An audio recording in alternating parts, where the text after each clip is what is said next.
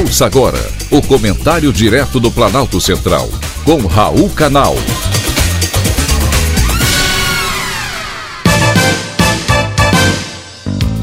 Queridos ouvintes e atentos escutantes, assunto de hoje: Supremo Tribunal Federal tem nova ferramenta de censura. O Supremo Tribunal Federal ressuscitou recentemente o crime de lesa majestade, que no passado era aplicado àqueles que traíam Sua Majestade ou violavam a dignidade do soberano. Para ajudar a descobrir os contrários e os favoráveis à Corte, o STF vai contar com a ajuda de uma nova tecnologia. A empresa Fásios criou um software específico para o Supremo Tribunal Federal, que vai monitorar as redes sociais e aumentar ainda mais o seu poder de censura. A plataforma vai capturar nas redes sociais todas as publicações de interesse do Supremo, com palavras-chave específicas, como por exemplo o nome dos ministros da Corte. Se a publicação for positiva, ok.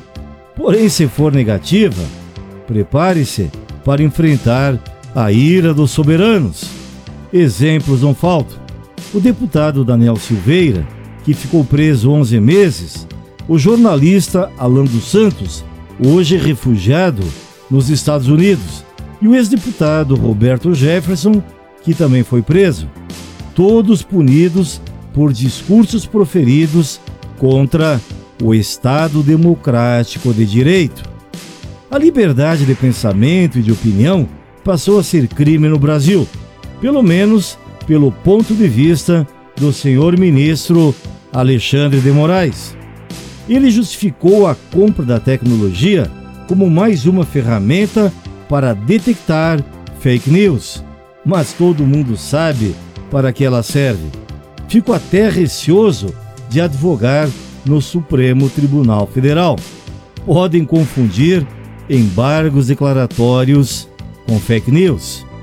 A pergunta que eu faço aos senhores ouvintes é a seguinte: isso é função constitucional do Supremo Tribunal Federal? Ou os ministros estão se instrumentando para a tomada do poder no Brasil? Acorde, ouvinte. O assunto é sério. Foi um privilégio ter conversado com você.